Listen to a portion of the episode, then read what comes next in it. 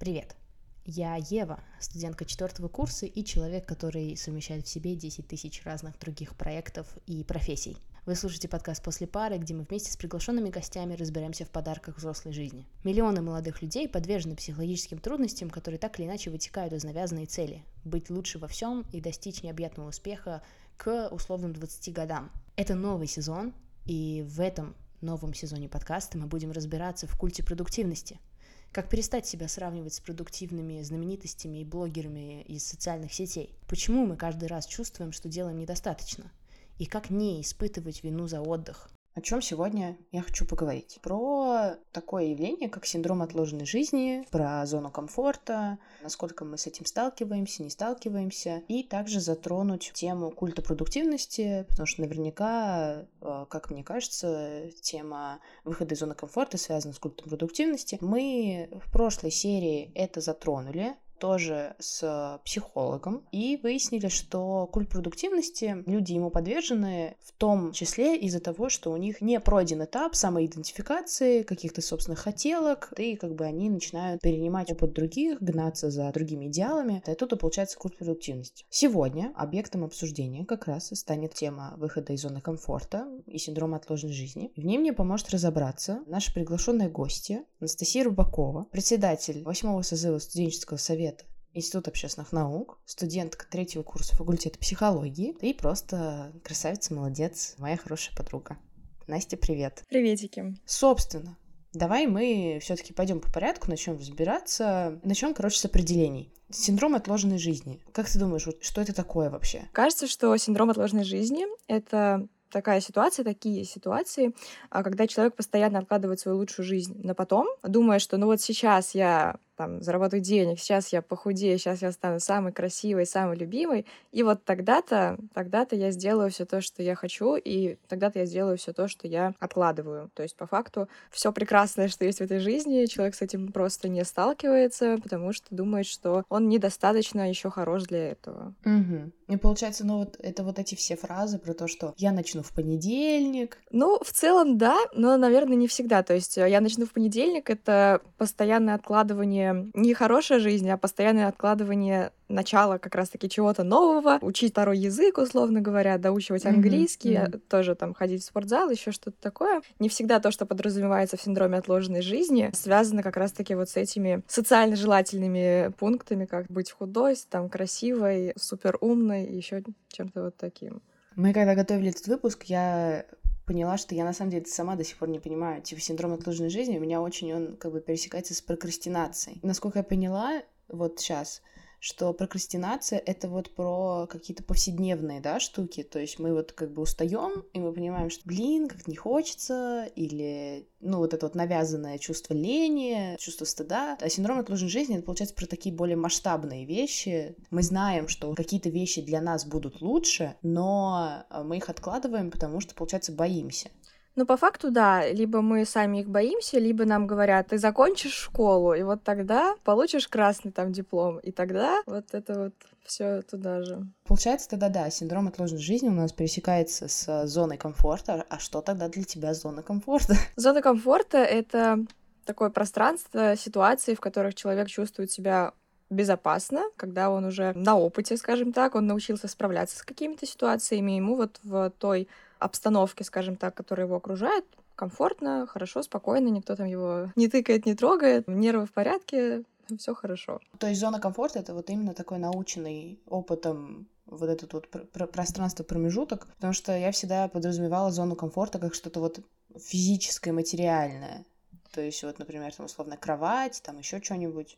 Мне кажется, что да, это может вполне сюда относиться. То есть э, кажется, что это пересекается вот, э, не знаю, э, базовые потребности по маслу. Вот они сюда, мне кажется, тоже вполне относятся, потому что, во-первых, в зоне комфорта, безусловно, должны быть какие-то закрытые базовые потребности, биологические, там, потребность безопасности и так далее, потому что без этого, соответственно, она не расширится. То есть пока не будет комфортно вот и закрыто, соответственно, самое необходимое, безусловно, дальше ничего быть не может.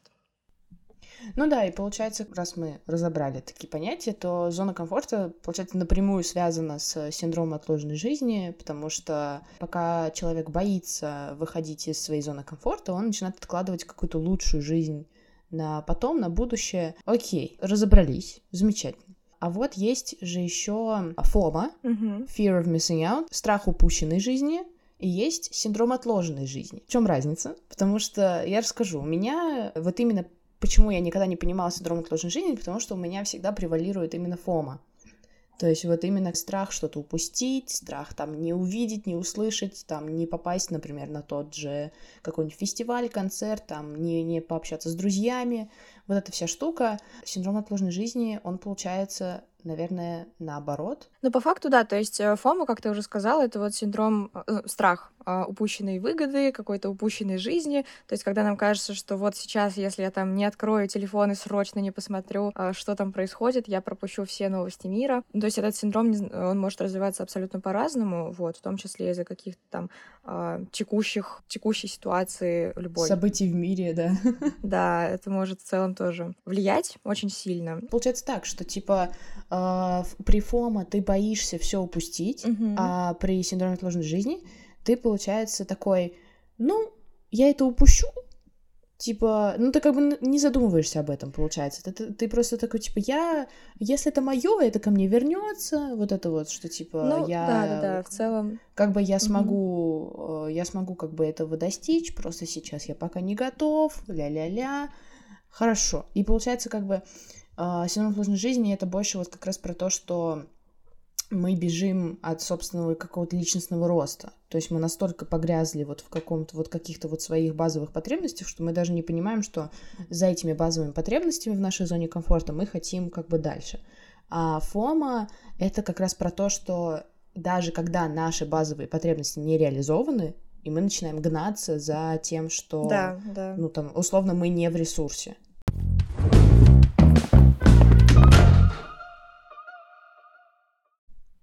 Давай тогда перейдем на какой-нибудь личностный опыт. Была ли у тебя такая история? Можно, кстати, несколько историй разобрать. Мгм. А, Сталкивалась ли ты сама у себя с синдромом отложенной жизни? С синдромом отложенной жизни скорее нет. А, то есть, э, ну, точнее как. Наверное, все-таки что-то было. Возможно, это как раз-таки сейчас у меня история про а, там, переезд, например, от родителей. То есть, вот Мгм. когда я начну, условно говоря, тоже. вот, ура, мэч. Когда я там начну зарабатывать больше, вот тогда я смогу переехать. Вот у меня сейчас, наверное, вот сейчас эта ситуация. Вот. Наверное, как бы она чем-то обоснована в любом случае, да, то есть э, пока что я реально не зарабатываю столько, сколько можно было бы позволить э, действительно для там, самостоятельной комфортной жизни, вот, но я чувствую, что, наверное, и как раз-таки в плане карьерного роста на меня это тоже влияет, вот, поэтому, Мгм. да, тут вот А в чем, а в чем влияет? Ну, влияет в том, что э, кажется, что я все еще не могу, опять же, позволить себе перейти на другое место работы, более высокооплачиваемое. Вот, то есть это да. Мгм. Ну и получается, как бы проживание в семейном доме это тоже такая зона комфорта, потому что ты как бы понимаешь. Для меня нет. Нет? М-м. Вообще нет. Надеюсь, мама не послушает этот подкаст. Ну это как получается, что типа а, эта зона комфорта не, не в том, что тебе безопасно, а вот именно в том, как бы это такие сценарии, которые уже предсказуемые, ты как бы понимаешь, как с ними справляться, а при переезде ты сталкиваешься с совершенно новой ситуацией, ты выходишь как раз из этой зоны комфорта. Потому что у меня же тоже история про переезд, как раз она очень была связана тоже с выходом из зоны комфорта, с синдромом отложенной жизни, потому что у меня тоже было вот, начну я зарабатывать, вот когда я точно пойму, что мне нужно переезжать, вот тогда я перееду. Пока в какой-то момент просто не подвернулась офигенная возможность, и я могла тоже ее 10 тысяч лет откладывать, такая типа, вот, но это же все то же самое, я же по факту тоже не живу одна, что и с семьей, типа, какая разница, вот, а потом ты понимаешь, что, ну, во-первых, какая-то вот потребность в сепарации, она тебе начинает давить уже, вот, а потом а, ты понимаешь, что синдром отложенной жизни начинает влиять на реально вот какое-то личностное развитие. То есть э, ты понимаешь, что вот пока ты живешь с семьей, ты условно не платишь за аренду, но ты платишь собственным психическим здоровьем. О, да. Это точно сто процентов. Это для тебя максимально предсказуемые вещи. Там кто-то поссорится, кто-то там начинает что-то там спорить, ругаться, но ты уже настолько от этого устаешь, тебе уже настолько это все надоело, что ты уже начинаешь э, невольно мечтать о том, чтобы там скорее я перееду. Потом ты выходишь из этой зоны комфорта, и синдром отложенной жизни уже проявляется тем, что ну вот, ну как бы, ну, ну начал я зарабатывать. Ну, я же могу еще больше зарабатывать. Зачем мне сейчас переезжать? Ну, типа, когда я буду готова. Ну, короче, интересно. Да-да-да, это вот все, все про то. Окей, а был ли у тебя, может быть, какой-нибудь сильный, сильная история, может быть, какой-нибудь там яркая ситуация, когда тебе нужно было выйти из зоны комфорта, и ты прям очень рада, что ты это сделала, или, может быть, не рада, что ты это сделала. Угу. Да, но на самом деле у меня много таких ситуаций. Вообще мне не нравится, честно говоря, а, фраза «выйти из зоны комфорта», потому что а, это вот выйти в какую-то небезопасность. Мне больше нравится э, фраза расширить зону комфорта, то есть сделать так, чтобы Супер. больше ситуаций, э, больше э, каких-то там мероприятий, еще чего-то стало для себя более комфортными. Вот для меня, наверное, основные мои кейсы выхода из зоны комфорта это, в принципе, все мои публичные выступления, Ого. то есть э, все там тренинги, мастер-классы, лекции, еще что-то, что я веду. Вот, вот это все э, а, для меня выход из зоны комфорта. Вот, поэтому, наверное, да. Еще, не знаю, э, а, съемки, любые съемки там с камерой, взаимодействие и так далее. Вот, э, я долгое время была по ту сторону камеры, скажем так. Mm-hmm, mm-hmm. Я снимала сама, когда еще в школе, собственно, училась. И для меня выйти в камеру, в кадр, вот это для меня было тоже так немножко такой интересный опыт. У меня тоже вот был очень большой страх публичных выступлений на первом курсе. У нас просто еще был предмет публичные выступления, public speaking. Там я как бы потихонечку начала с этим как-то бороться, вот. Ну и плюс у нас очень много презентаций, в принципе, на самом, а, на самой специальности, поэтому ты как-то волей-неволей выходишь из зоны комфорта и, ну, как бы расширяешь ее, а потом публичное выступление становится твоей зоной комфорта. Да, да, да. И про съемки тоже. Я несколько лет была вот именно фотографом. Я такая, нет, я не модель, я не пойду, я не буду сниматься, мне легче вот встать, я сфоткаю, а вы типа сами как-нибудь. А потом я пошла на фотосессию, я пошла на, на вторую фотосессию, я такая, интересно, Интересно. Ну да, но как бы тоже, знаешь, это такое, такое расширение зоны комфорта, что ты просто, ну какие-то, да, вот какие-то свои потребности, то есть у меня, например, это было с тем, что моя самооценка стабилизировалась относительно собственной внешности, и я, и я такая, блин, хочу посмотреть, как э, я выгляжу вот по ту сторону камеры, может быть, какой-то другой образ. Вот, и как раз э, вот так вот и получилось. А вот, например, председательство твое, это был выход из зоны... Э, это, ну, да, давай все таки скажем, что это был выход именно из зоны комфорта, потому что никто не ожидал такого расклада. Да-да, наверное, да. Это вот прям реально выход из зоны комфорта. Для слушателей нашего предыдущего сезона мы записывали выпуск с Катей Василенок, которая была кандидаткой на пост председателя. Но в прошлом году у нас э, случился небольшой казус, и выборы не состоялись.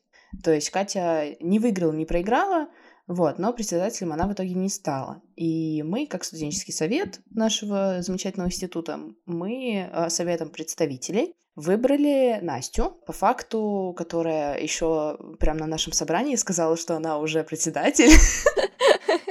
Это, к слову, про саму презентацию. Я хотела как раз сказать, что э, одно из также вот недавно просто кейс был, извини, что я так немножко отхожу от темы. Кейс, короче, который вот прям недавно я расширила свою зону комфорта, это когда мне э, за день до мастер-класса, собственно, позвали на него выступать. Я такая, так, так быстро я еще не готовилась. Это был как раз мастер-класс про самопрезентацию. Ну, собственно, я рассказывала, почему важно э, уметь это делать и уметь делать это хорошо э, нашим прекрасным СММщикам на э, медиа Ионе. И мне напомнили про то, что, типа, вспомни, как ты представилась, э, типа, я Настя, я председатель. Вот, вот, это все про то, это все про то, почему это важно. Да, да, да. И получается, и получается для тебя, как бы из-за того, что никто не предсказывал, не предугадывал вот этого варианта, ты, получается, реально просто вышла, тебя просто вытолкнули из твоей зоны комфорта, и ты такая, погнали. Вот, вот как-то как то вот ощущалось именно психологически. Угу. Да, но сначала действительно это был именно выход из зоны комфорта, вот в какое-то место, пространство, среду, где я не особо понимала вообще, что делать, потому что а, когда, в общем, нас агитировали, и мы агитировали голосовать, мы объясняли, почему важно голосовать, а, собственно, на выборах, потому что ну, как бы, если не состоятся выборы председателя, то им станет кто-то из представителей, и кажется, что представители, которые не готовят программу для председательства, они явно к этому не готовы. Ну типа, да, подумайте да. о том, что вы делаете. Ну и, собственно, ну, так и получилось, что действительно я не скажу, что я была к этому супер готова, но вот сложилось так, как сложилось. Психологически это ощущалось, я не знаю, мне кажется, у меня вообще э, отрезало, как будто бы я несколько дней просто не могла даже понять, что я чувствую. То есть это было просто смесь каких-то эмоций, я реально не понимала, что вообще происходит. Мне кажется, я до там недавних э, недель, я не знаю, короче, не так давно я вообще стала ощущать себя как-то в этой роли председателя, потому что нужно было как-то свыкнуться с этой мыслью, вот, и, не знаю, это было прям тяжело. Наверное, принять на себя именно такую ответственность было не супер сложно. Я много думала на этот счет, э, вот. Но в целом я поняла, что наверное, я вывезу. вот. Uh-huh, uh-huh. Пока что, пока что я вывожу, вот, а там посмотрим. Тогда это был выход из зоны комфорта именно в моменте, когда нужно было вот реально принять это все, э, принять, ну, посмотреть вообще, какие задачи надо будет делать, поговорить э, с прошлым председателем и так далее. Сейчас это ощущается больше именно как расширение моей зоны комфорта, то есть что я могу еще из такой позиции председателя в том числе. Из-за того, что быть председателем это все-таки такая ответственность, ну, как-никак, да, как бы мы из-за того, что крутимся в активистских кругах, нам кажется, что это на самом деле не так уж и тяжело получается, потому что ты как бы координируешь деятельность студенческого совета, ты направляешь, ты как бы организовываешь, ходишь на собрания с другими ребятами из других студенческих советов. А, это же все равно как бы ты погружаешься в новое инфополе, ты начинаешь знакомиться с новыми людьми, ты а, максимально как бы можно сказать, меняешь, э, подстраиваешь свой образ жизни под вот эту роль. И был ли у тебя вот как раз фома на этот на момент вот этого, что там условно куда-то не прийти, куда-то не успеть, э, что-то не узнать, там рассылку сделать не вовремя, вот такие вещи. Было у тебя? Да, было, и поэтому э, у меня, типа, у меня, я прям ощущаю фому, в общем-то, каждый раз, когда я просыпаюсь, мне кажется, днем я его ощущаю. потому что я такая, так, вот я сейчас поспала, типа, на два часа больше. Ну, условно, если я там э, не иду на первую пару, еще что-то такое. Вот я сейчас поспала на час, на два больше. А вдруг за это время произошло такое, что просто вот я открываю, вот да, я открываю ВК каждое утро и такая думаю, блин, а вот э, если что-то произошло. Это вот у нас было во время предвыборной, пред, пред, предвыборной весны, когда мы все открывали ВКонтакте и просто... Да-да-да. Что произошло? Доброе утро, просто без слов. Да, есть, конечно, такое, когда особенно очень много всяких бесед. Вот у меня, опять же, из-за того, что очень много сейчас меня во всех чатах, и когда я что-то не читаю, ну, понятно, что там по созыву стараюсь читать все, там и беседы чекать все, чтобы ну, смотреть вообще, как работа происходит. Вот, но какие-то беседы извне, то есть там беседы с, ну, с друзьями, еще что-то. И я прям чувствую, что периодически я выпадаю просто потому, что приоритеты больше смещаются вот на внеучебку, на вот все, что с ней связано, я прям чувствую, что, да, что-то, возможно, в этой жизни я упускаю. Вот. Но по работе тоже, конечно, такое бывает, опять же, когда я просто сплю чуть-чуть побольше, думаю, блин, вот я сейчас проснусь, а вдруг там что-то произошло, и вдруг срочно надо было там что-то кому-то сообщить, что-то кому-то отправить, вот, а, а я не сделала. Но пока вроде таких кейсов, на удивление, не было, поэтому вот сейчас, кстати, для меня такой инсайт, что можно немножко успокоиться по этому поводу. А ты, получается, как-то, да, справляешься с этим? То есть, э, ну, как бы для меня это звучит очень такой тревожный лайфстайл, то есть, типа, ты просыпаешься уже в тревоге, ты засыпаешь уже с тревогой, да, там, типа, можешь э, в какой-то момент забить на какие-то личные потребности, чтобы довыполнить какие-то вот обязанности. Как-то ты вот пытаешься с этим справляться, там, например, э, больше, может быть, брать выходные дни, когда ты а, максимально не в сети, ну вот максимально насколько это возможно, или, или ты как бы просто сейчас пока пустила все на самотек и как бы э, а, ждешь э, решения этой ситуации. Угу. Да, но засыпая, наверное, я все-таки не в тревоге, то есть когда я вижу, что у меня там прочитаны все чаты, прочитаны все беседы, я там э, на что-то отреагировала, на что-то я прям поставила, я ставлю себе там напоминание там ответить на это, ответить на то, вот, уже поспокойнее, вот, ну, просыпаюсь тоже. Если я там просыпаюсь в воскресенье, условно говоря, поздно, я понимаю, что в целом, наверное, за там вечер субботы, ночь субботы ничего криминального не произошло, скорее всего. Вот, это больше так э, к будням относится. Как справляюсь, честно, я не знаю. То есть э, у меня нет такого, что э, я беру выходные, когда я не в сети, хотя, наверное, это было бы хорошо, вот, и, наверное, я реально об этом подумаю, потому что такой... Это тоже, это будет расширение моей зоны комфорта, в общем-то. Да, да, да, да, да, да. Потому что, потому что зона комфорта получается типа в том, что ты в курсе всего. Да. А если ты выходишь из сети на день, то ты, получается, спускаешься на самотек такая, ну вы поживите без меня.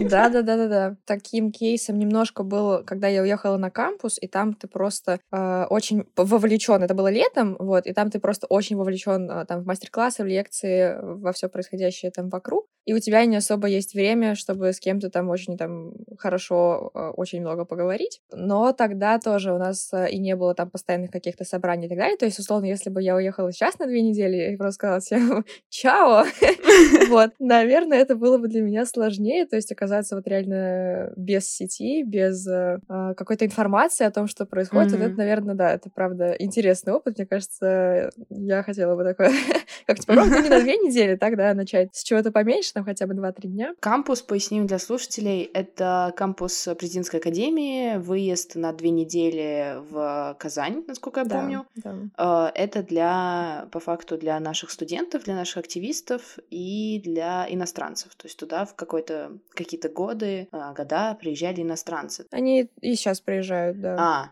Здорово. Там прям, да, международная эта история. Ну, да, в этом году это было на русском языке, ну, в общем. Да, да, да, да, да. Обычно э, наш кампус проходит на английском, в этом году он проходил на русском, и получается вот как раз там прям такой отбор, то есть туда берут активистов, там всякие мастер-классы, вот именно ты как бы знакомишься с нашей вот этой вот средой, там есть ребята не только из московского нашего кампуса, там еще из филиалов есть ребята. Пояснили. Хорошо.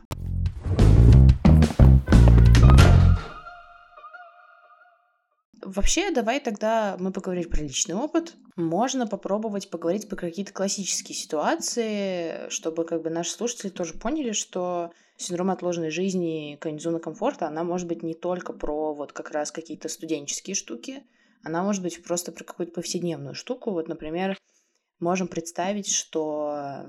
Ну вот мы с тобой можем представить, что нам нужно реализовать какой-то навык, чему-то научиться но мы чувствуем, что нам вечно там что-то мешает, то есть, например, нет каких-то учителей в нашем заведении, там, может быть, преподавателей, которые как бы, ну, не, не на кого опереться, например, а, нет времени из-за нашей нагрузки, там, нет денег на репетитора, ну, допустим, вы как раз выучить второй язык. Мы понимаем, что у нас это наша потребность, например, мы хотим переехать. Самое главное вот в синдроме отложенной жизни — это осознать, что это не прокрастинация, что как бы это вот про приоритеты, а именно про то, что мы понимаем, что это наша потребность, и что чем больше мы забиваем на эту потребность, тем больше мы откладываем, собственно, личностный рост. Вот, и мы как-то начинаем это оправдывать тем, что там мы не можем развить этот навык. Почему мы это можем не сделать? И закрепляем вот это чувство оправдания перед самим собой. Э, я, например, с этим столкнулась. Я потеряла мотивацию к изучению французского после э, февральских событий, потому что, ну, я просто... Я понимаю, что это моя потребность, потому что я очень давно хочу переехать там в франкоговорящую страну, там, например, по, по приоритету. Вот, и я просто начинаю понимать, что типа вот, зачем Сейчас это как бы уже не имеет значения. У меня нет денег на репетитора, и вообще как бы очень вот так вот тяжело. И э, моя зона комфорта просто заключается в том, что я просто закрепляю за собой вот эту модель поведения. То есть я, например, условно могу не прийти на пары по французскому. Или э, я могу там не сделать домашку, просто потому что как бы вот у меня вот это вот есть, что мой личностный рост именно в сфере изучения языка, он как-то сейчас не нужен. Получается, моя зона комфорта как раз порождает вот этот синдром отложенной жизни, который проявляется в мыслях типа вот появятся деньги на репетитора, сейчас э, отучусь на это, а потом сделаю вот это. По факту образ вот в этой жизни и затягивает как раз какой-нибудь там момент, который, может быть, там никогда не наступить. То есть, я не знаю, там условно может произойти еще более худший сценарий в нашей мировой истории, что а, я начинаю, я начну там не то чтобы жалеть, а то, что я там не переехала в какое-то время или там не выучила этот язык. но просто, условно, я там закончу вуз, я понимаю, что я не выучила этот язык, и там лет через 20 я такая все еще в Москве, все еще там в каком-нибудь э, живу там э, в Сталинке, в пятиэтажке, в Хрущевке, там типа моя как бы жизнь, она достаточно грустная.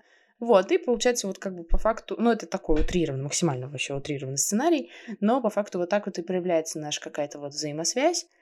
Может быть, ты знаешь какую-нибудь еще классическую вот такую ситуацию? А, Наверное, да, у меня это больше связано ассоциации именно вот э, я куплю там себе красивое платье, когда я похудею. Но, блин, ты можешь просто там взять платье условно на размер побольше, и оно вот оно будет красивое платье, которое будет радовать э, тебя, просто потому что оно у тебя есть, и как бы зачем откладывать это на потом, когда ты похудеешь? Или, например, не знаю, там покупают на, там, на размер меньше, условно говоря, и вот оно просто лежит, и все, и с ним ничего не происходит. Оно, оно есть. И, и что, классно.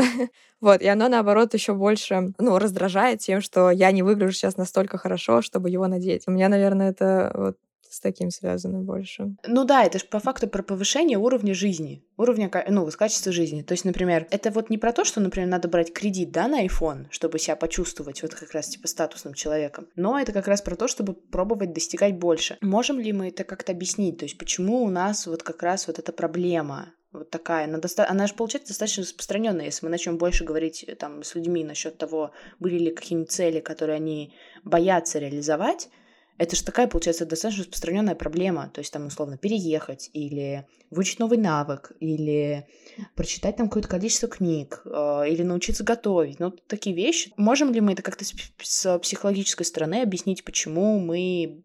Почему эта проблема такая распространенная получается? Кажется, это может быть связано с тем, а, что человеку с детства вот эта вот история навязывается, еще нашими родителями, что вот а, там выйдешь замуж, будешь решать, условно говоря. Принесешь пятерку мне, получишь что-нибудь. Оно, конечно, вот это что-нибудь когда-нибудь, возможно, реально наступает, но Чаще всего нет. И мы вот э, постоянно возвращаемся вот к этим установкам просто из детства, которые нам говорят, что вот, ну, сначала сделай это. Это не про то, что, типа, сначала там поешь суп, а потом будешь сладкое.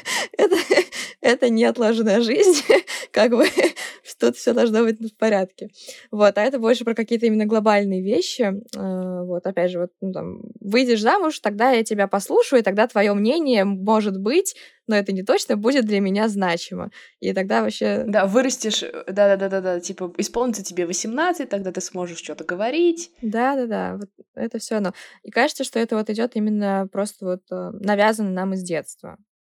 Тогда стоит еще поговорить про обратную сторону медали. Вот есть типа навязанный синдром отложенной жизни, с которым мы как-то пытаемся как бы справляться, но есть навязанный выход из зоны комфорта. Вот именно когда это не расширение, а именно выход что мы, например, можем связать там с культом продуктивности, то есть когда эта тема начинает уже быть проблематичной. А, например, ну, всякие вот такие экстремальные, например, виды спорта да, там типа прыгнуть с парашютом, это не просто расширение зон комфорта, это какой-то выход, прям, это ты просто бросаешься из этого самолета с парашютом в максимальную бездну, без, небезопасность, и очень часто вот а, что навязывается, например, в постах или всякими вот такими там бизнесменами про то, что когда у них спрашивают, как вы достигли собственного там успеха, они такие, я не боялся пробовать новое, я не боялся выйти из своей зоны комфорта.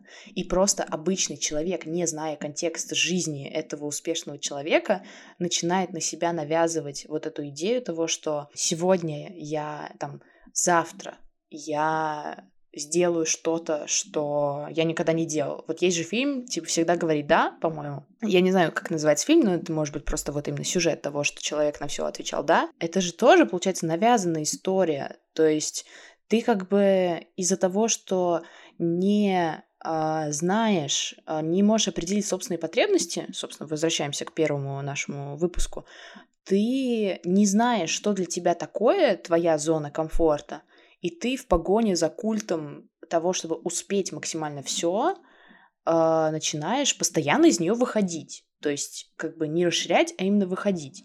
И, наверное, нам стоит вот пояснить, когда все-таки можно оставаться в нашей зоне комфорта, когда это нормальная история, и ничего такого, ничего плохого в том, чтобы остаться в своей зоне комфорта, нет. Угу. Да, я согласна с тобой, что это проблема, э, вот эта навязанность именно э, культа продуктивности, навязанность э, необходимости срочного выхода всем из зоны комфорта. Вот, но тут э, важно помнить про то, что во-первых, если вам что-то, ну, реально не нравится, там, на физическом даже уровне у вас отторжение, то есть, условно, там, вы боитесь, не знаю, там, пауков. Не надо идти там к тарантулам сразу в террариум и пытаться как-то с ней повзаимодействовать. Вот. Э, скорее всего, у вас будет отторжение еще больше, и как бы выхода из зоны комфорта не произойдет. То есть вы, наоборот, еще больше получите негативного опыта и больше не хотите сталкиваться с этими существами вообще никогда.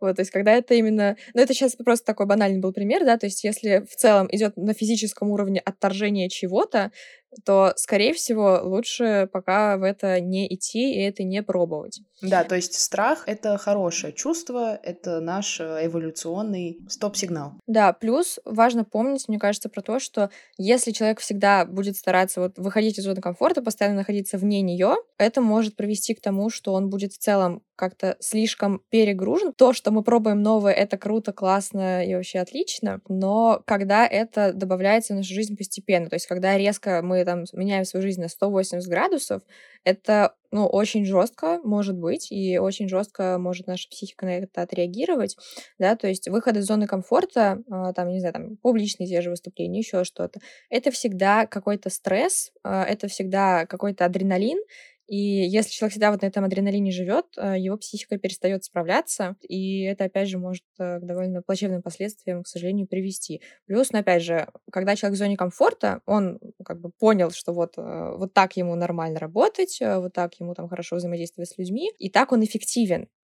И когда мы постоянно выходим из зоны комфорта, то есть мы не находимся хотя бы на какое-то время в ней, мы становимся еще более неэффективными. То есть э, кажется, что вот я сейчас попробую там, опять же, тоже второй язык учить э, просто 25 на 8, еще что-то. Но, опять же, когда мы не возвращаемся, где нам безопасно, в то, где нам комфортно, а, мы, к сожалению, начинаем работать еще хуже. Угу, угу. То есть, получается, самое главное, вот именно то, что в зоне комфорта, это не то, что мы... Тоже вот эта навязанная идея, что мы разленились, или то, что вот люди находятся в своей зоне комфорта, это обязательно значит, что они проводят там дни на кровати. Это вот именно про безопасность. То есть тебе может быть безопасно, условно, проводя ночи в клубе. Это вот твоя зона комфорта. Расширение ее, это ты по факту расширяешь именно границы сценариев, когда ты чувствуешь себя безопасно.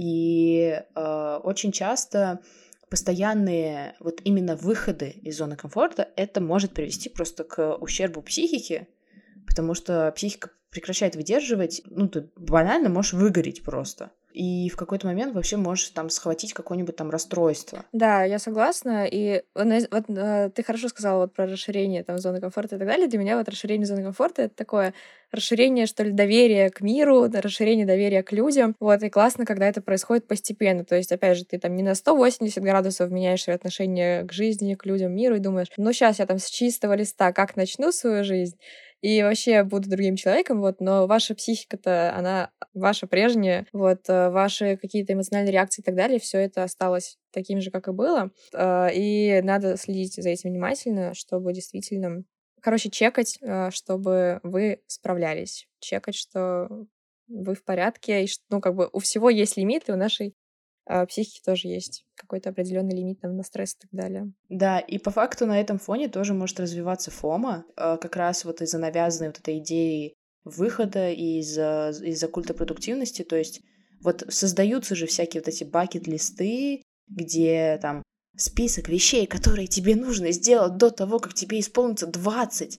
И там, например, просто список каких-то заурядных, там, прочитать там 100 книг, выучить три языка, прыгнуть с парашютом, приехать в какую-то страну, там, просто... При том, что не просто приехать в какую-то страну и поселиться в пятизвездочный отель, а просто, просто в, с рюкзаком приехать в эту страну и жить в какой-нибудь нищете, там, что-то вот такой максимальный утрированный момент, и просто, ну, я просто тоже, я помню, была немножко этому подвержена, потому что мне казалось, что моя жизнь скучная, и я просто такая смотрела на эти все списки, и я думаю, блин, как же много я упускаю. И вот, вот, вот, этот, вот, вот эта мысль, она просто закрепилась до такой степени, что ты просто боишься упустить свою жизнь и по факту обесцениваешь, во-первых, собственный опыт, а во-вторых, э, обесцениваешь собственные потребности. Условно, ну нет у меня сейчас потребности в том, чтобы попробовать какой-нибудь экстремальный вид спорта. Ну отстаньте от меня, пожалуйста. Но типа все рилсы в запрещенной социальной сети вот будут про то, что кто-то там, я не знаю, почему у меня этот э, прыжок с парашютом так приелся, но реально, видимо, все будут видео с этим прыжком из парашюта, и ты просто на них на всех смотришь, просто отстаньте от меня, пожалуйста, я понял.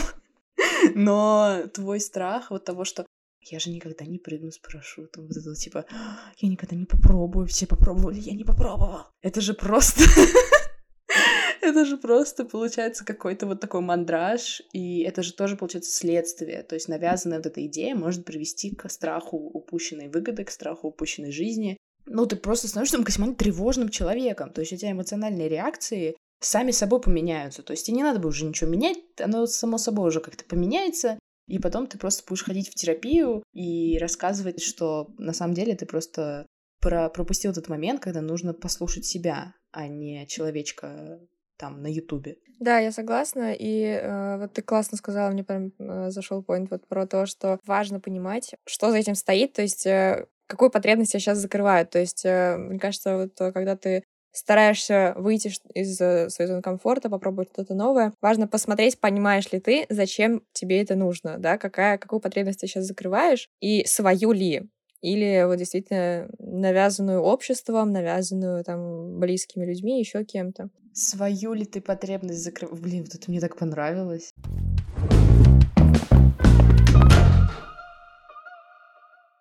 Супер. Мне кажется, мы вот после такой продуктивной дискуссии можем как раз подводить уже какие-то mm-hmm. итоги. То есть, по факту, что мы решили? Мы решили, что синдром отложенной жизни и зона комфорта — это такие вещи, когда синдром отложенной жизни — это вот именно про нереализацию собственных потребностей, а фома — это про как раз, что ты забиваешь на собственные потребности и начинаешь как бы гнаться за каким-то вот э, стандартам, какими-то событиями в, в своей жизни. Зона комфорта, она по факту может быть, э, оказывать на тебя как хорошее влияние, то есть такое достаточно благоприятное, то есть это та зона, в которой ты чувствуешь себя безопасно, но и э, зона комфорта это может быть что-то там влияющее на тебя пагубно только в случае вот развитого синдрома отложенной жизни, когда ты, например, понимаешь, что ты условно забиваешь на какие-то моменты ради того, чтобы чувствовать себя в этой как бы гипер, гипербезопасности. Ну да, то есть вот эти все проявления, они у нас как бы, они у нас везде есть, и мне кажется, главное вот это, это как-то отмечать, понимать, что вот, сейчас я ну, как бы вот это вот отслеживать. То есть, почему я, например, не иду на этот концерт? вот есть реально, что ты, например, боишься скопления людей, да, и ты как бы физически понимаешь, что, типа, я не, да, я не хочу туда идти. А есть про то, что, ну вот, ну будет у меня больше денег, я куплю себе билет покруче, хотя на самом деле от э, того, где у тебя будет билет, э, в какой зоне, твой experience от этого концерта вообще никак не будет зависеть. Вот, это как, ну, такая рационализация, рефлексия, то есть постоянно нужно находиться в какой-то рефлексии. Вот единственное, вот что можно подытожить, какие-то методы борьбы с этим, то есть как ты, вот как ты, например, поняла для себя, что это вот именно синдром отложенной жизни, и вот как ты, может быть, сейчас пытаешься с этим справляться? А, в целом, ты уже назвала этот метод, это рефлексия, действительно, это очень важно, вот, но тут, конечно, тоже во всем важен баланс, и важно не уходить в рефлексию постоянно, то есть не надо там каждое действие, вот почему я сейчас пью зеленый чай, а почему сейчас я взял лавандовый раф? Потому что какая-то блогерка мне сказала, что зеленый чай сделает мою кожу чище, а я ненавижу зеленый чай. Ну, в общем, да, нет, в целом так-то тоже можно. Вот, но важно вот просто про какие-то такие, ну, действия, к которым вы, правда, уже привыкли, там, вот каждое утро вы пьете кофе, вот. Если вы не хотите выходить из этой зоны комфорта, вы можете это как бы не рефлексировать, почему вы пьете кофе каждый день, каждое утро. Uh, вот. Но, а так, а, если, да, действительно, это касается вот каких-то таких более глобальных вещей, там, не знаю, поступление в ВУЗ, условно говоря, uh, выбор какой-то там, ну, программы тоже в ВУЗе, да, ну, то есть, в общем, чего-то такого, там, почему вы хотите там в этот проект, почему вы хотите уйти из другого. Вот, это важно рефлексировать, а, важно выписывать, может быть, даже кому-то, может быть, проще это на бумагу все, и думать о том, почему реально вы так делаете, э, что за этим стоит. Э, вот, может быть, вспоминать э, слова каких-то значимых вам людей, ну, которые как-то проявляли свою позицию вот по отношению к тому, чем вы занимались, занимаетесь. Может быть, послушать наш выпуск и Конечно. понять для себя, да? Да, послушать наш выпуск, отследить, может быть, какие-то свои автоматические мысли, реакции на что-то. И в целом такой вот самоанализ, он очень сильно может помочь. В целом, да, вот, наверное, как-то так. Ну, получается, да, мы подходим к завершению нашего выпуска. Я напоминаю, что сегодня у нас в гостях была Настя Рубакова, э, мое эго. Мое ID сегодня вело этот прекрасный подкаст. Да, э, председатель э, восьмого созыва студенческого совета Института общественных наук. И мы разбирали тему зоны комфорта, выхода, выхода из нее, расширения а, синдром отложенной жизни, как это все влияет на нас, на нашу психику, на также провели вот а, цепочку с культом продуктивности. Спасибо, Настя, за то, что внесла ясность в нашу вот эту такую проблему, насущную, на самом деле, для молодежи. То есть, мне кажется, если вы, наши дорогие слушатели, сможете как-то поговорить с вашими там друзьями, родственниками по поводу этой проблемы, я уверена, что каждый из, из них найдет какой-то для себя отклик. Вот. И спасибо, что ты ответила, Настя, на все как бы наши вот такие важные вопросы, поделилась своим опытом. Вот, у нас получился достаточно продуктивный разговор. Так, у, нас бан, видимо, на слово продуктивность будет. Но нет, в целом, э, да, спасибо большое, Ева, что позвала меня в этот подкаст. Было очень приятно отвечать на эти вопросы. Вот, и в целом было самой э, интересно подумать э, над этой проблемой. Вот я тоже какие-то инсайты из этого для себя вынесла, так что спасибо большое. Здорово. А да, мы не прощаемся, друзья. Подписывайтесь, пожалуйста, на нашу группу studcast.ps во Вконтакте на наш канал в Телеграме, чтобы не пропустить анонсы новых выпусков, посты от нашей команды Backstage, кучу всего интересного. У нас недавно вышла подборка э, подкастов «Как справляться с нашей трудной жизнью» в, на сайте podcasts.ru, один из главных порталов э, по освещению вообще нашей подкастерской индустрии. Вот. Э, да, мы не только говорим, но и пишем, по факту. Обязательно присылайте также свои мысли по поводу выходящих серий, потому что мы хотим говорить вместе с вами о том, что для вас важно, и наша, ваша обратная связь улучшит качество следующих выпусков. А послушать нас можно на платформе подкастов ВКонтакте, на Яндекс Музыке, на Apple подкастах. И подписывайтесь, обязательно оставляйте отзывы и оценки. Ссылки все будут в описании к этому эпизоду. А с вами была я, Ева, и мы еще услышимся.